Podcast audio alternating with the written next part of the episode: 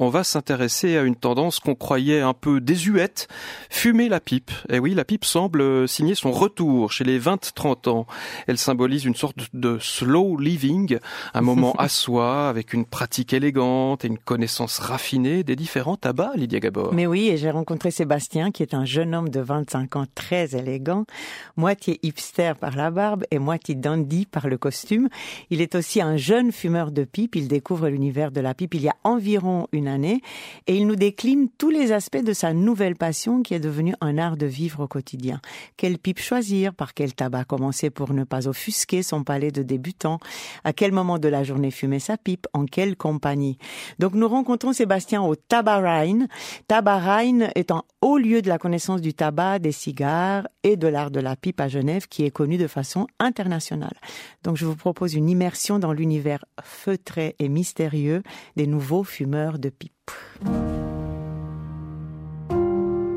Mon nom est Sébastien de Copé, je suis jeune fumeur de pipe, j'ai donc 25 ans, amoureux du tabac depuis un moment et puis forcément de fil en aiguille en passant d'un tabac à l'autre, en passant par le cigare et en voyant ces pipes, on arrive en se disant tiens, ça serait peut-être quelque chose à essayer aussi, des goûts différents, une approche différente mais toujours ce côté en fait de parenthèse dans le temps tout simplement. Tout simplement parce que c'est un rituel qui prend du temps de préparer sa pipe, de choisir son tabac, de le fumer, parce que c'est pas une cigarette qu'on va fumer en 5 minutes, c'est quelque chose qu'on doit laisser se consumer au fur et à mesure, doucement, sinon on va surchauffer la pipe même et ce sera pas forcément ce qui est le plus agréable à fumer. Et il y a aussi forcément ce côté de détente et puis de vivre à côté peut-être un petit peu de la course journalière qu'on peut tous avoir, c'est un peu une parenthèse vraiment. En plus du fait de l'objet, je pense, qui est assez esthétique en soi. Tous les jours, il y a un moment dans la journée ou tous les 2 jours que vous faites ce petit rituel ? Alors, depuis peu, tous les jours, effectivement. J'apprécie en fait fumer la pipe soit le matin, soit le soir quand il n'y a plus personne. C'est-à-dire que c'est vraiment un moment où on n'a pas forcément envie d'être interrompu, d'une certaine manière. Parce que ça permet aussi de, dans cette parenthèse, de réfléchir, de s'évader, d'être créatif aussi d'une certaine manière. Alors là, vous êtes en train de préparer une pipe. Parlez-moi de cette pipe. C'est quoi ? C'est une pipe classique ? Oui, alors ça, c'est une pipe...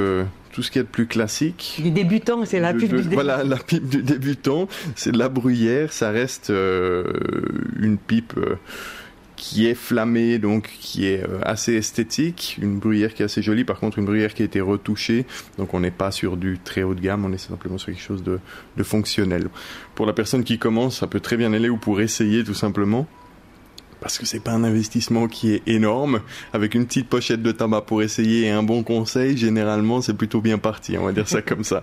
Tout en sachant qu'un grand fumeur de pipe, ce que je ne suis pas encore, et c'est une chose que j'ai appris il y a peu en fréquentant justement ces personnes-là, sont des collectionneurs, sont des gens qui ont plusieurs pipes, voire des dizaines de pipes, et qui ont généralement une pipe par tabac qui fume. En plus de ça, il y a généralement 1, 2, 3 pipes qui sont des pipes utilisées pour tester de nouveaux tabacs, donc dans lesquels il y aura eu des mélanges de tabac. Voilà. Donc c'est tout un style, c'est tout un monde. C'est aussi pour la nouvelle génération une manière de se démarquer, une manière de vivre différemment, et ça fait partie d'un look, d'un style d'une certaine manière. Voilà, oui. Vous avez le look, Sébastien. J'espère. Non, on essaye. On appelle comment ce look très très élégant et avec une barbe quand même fournie. On pourrait, je pense, se laisser aller à dire hipster. Maintenant, je pense que le côté dandy fonctionnerait plus, collerait plus à l'image qui, en tout cas, me parle, plaît. Oui, vous êtes un peu dandy ? J'adore ça dans le sens où, finalement, ce côté anglais, ce côté élégant, ce côté où on prend soin de soi tout en laissant un peu la masculinité sortir, qu'on puisse le voir, qu'on puisse dire aujourd'hui, voilà, on peut être barbu, pour dire ça comme ça, et puis rester élégant quand même, tout en mettant des petites touches de fantaisie dans la journée, dans notre look. On m'aurait dit il y a 10 ans en arrière, tu vas porter des costumes, j'aurais dit oui, c'est ça. Et aujourd'hui, je passe devant un magasin et j'ai dit tiens, celui-ci il me plaît bien, je ressors avec le... Enfin, c'est un peu catastrophique dans le sens où finalement, ça devient très vite partie d'un art de vivre, on va dire ça comme ça. C'est des belles choses qui restent aussi, ce qui est très intéressant, je pense aussi, qui restent toujours des pièces quand on va chercher les, voilà, dans dans le beau costume, des choses qui sont aussi faites à la main, des choses qui prennent du temps.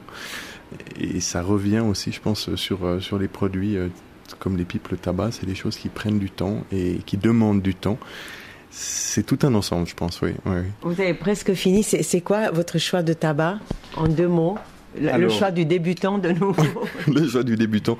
Oui, alors là, on est sur un tabac qui est vraiment très léger. C'est tout simple, en fait. C'est même pas un blend, c'est un Virginia, tout simplement, qui a été vieilli en fût de vanille. Donc, on a quelque chose de très léger, avec une subtile note de vanille tout en douceur. C'est-à-dire que ça permet d'aborder ce monde-là sans être confronté à quelque chose qui n'est pas adapté au palais, et qui permet au fur et à mesure d'adaptation de s'initier des tabacs qui sont peut-être un peu plus complexes et un peu plus puissants.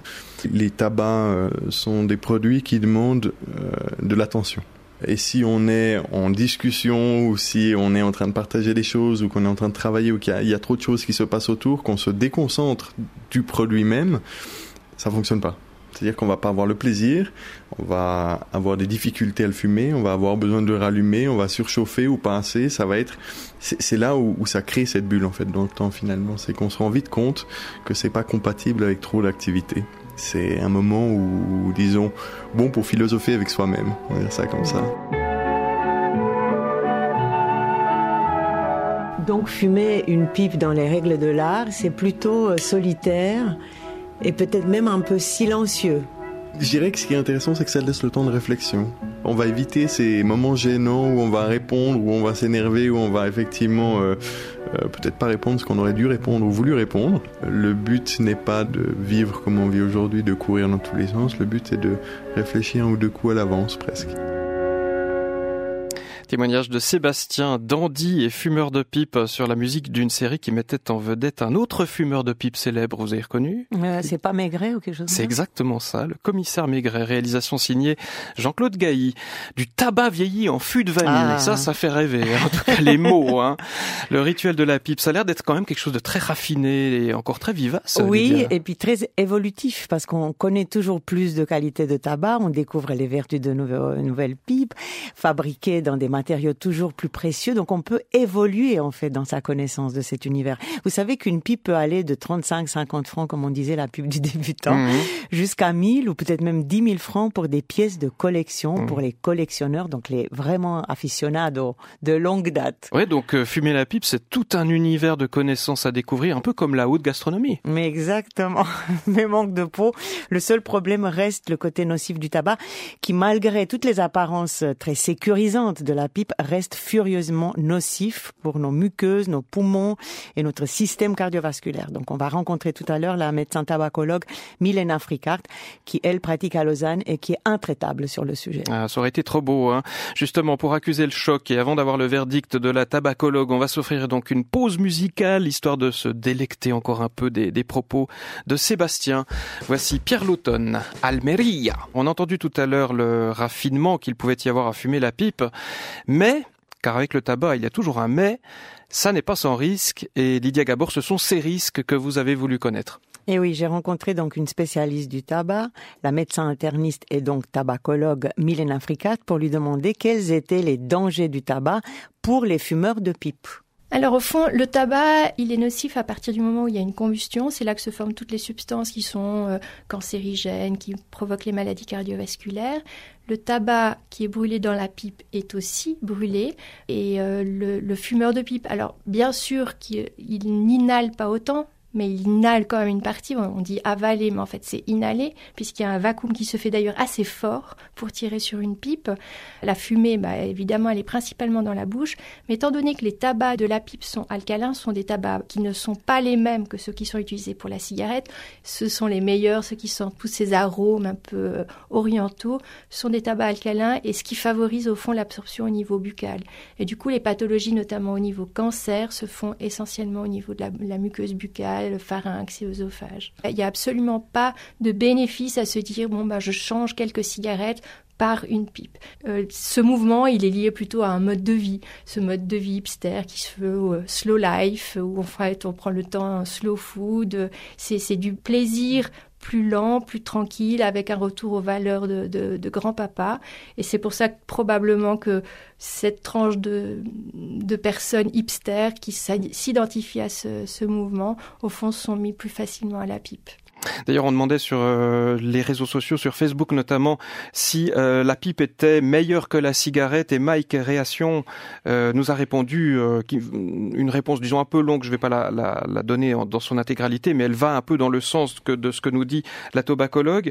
Par contre, Eric André Favre nous dit: ce n'est guère comparable, je pense, la fumée n'est pas inhalée, la consommation est en général très différente puisque cela prend plus de temps, la qualité du tabac n'est pas la même que celui des cigarettes industrielles, c'est ce que nous dit aussi Mylena Fricart.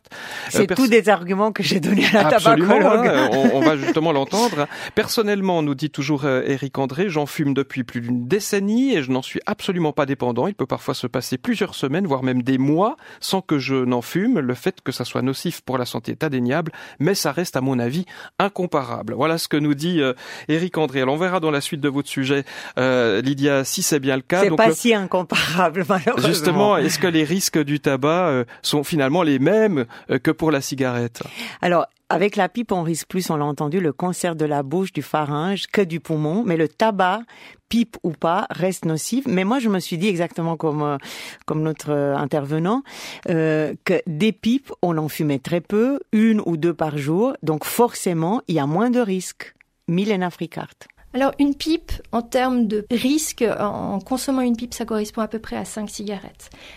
Alors vous allez me dire, oui, mais si je fume qu'une pipe par jour, c'est que 5 cigarettes par jour. Il n'y a pas de cigarette ou de pipe sans risque.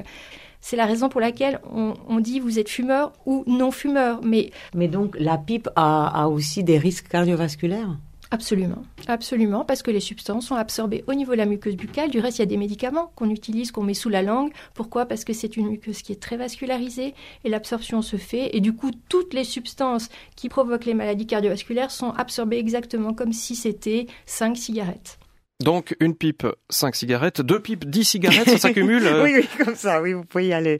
Et des nouvelles études ont montré que, contrairement à ce que l'on pensait avant, dès une cigarette, il y a des risques cardiovasculaires. Pour les poumons, c'est une autre histoire.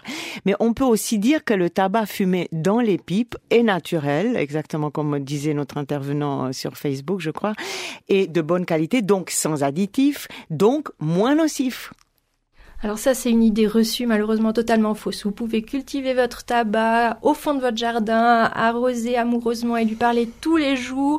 Le tabac est tout aussi nocif. Donc toutes ces cigarettes bio, sans additifs et qui sont parfaitement pures, ça ne change rien. C'est ni le filtre, ni le papier. C'est vraiment le tabac qui est nocif. Donc c'est vraiment une idée reçue de dire il n'y a pas d'additifs, donc c'est moins mauvais. Pas du tout. Donc même celui qui est vieilli en fût de vanille, ben voilà, le tabac, tous les tabacs sont mauvais. Et surtout ce tabac en combustion, car chauffé, grillé, le tabac développe donc une soixantaine de substances nocives pour l'humain, sans compter évidemment l'addiction au tabac qui peut se développer chez certaines personnes dès la première prise. Mais n'y a-t-il aucune façon de consommer occasionnellement du tabac en toute sécurité ? Non, il n'y a pas de tabac safe. Il faut chercher ailleurs. Donc, à part le plaisir du rituel qui entoure la pipe, du point de vue des risques qu'on prend, on ne peut pas considérer qu'on est tranquille. Non, il y a 0 bénéfice. 0 bénéfice à fumer une pipe à la place de 5 cigarettes. Absolument pas.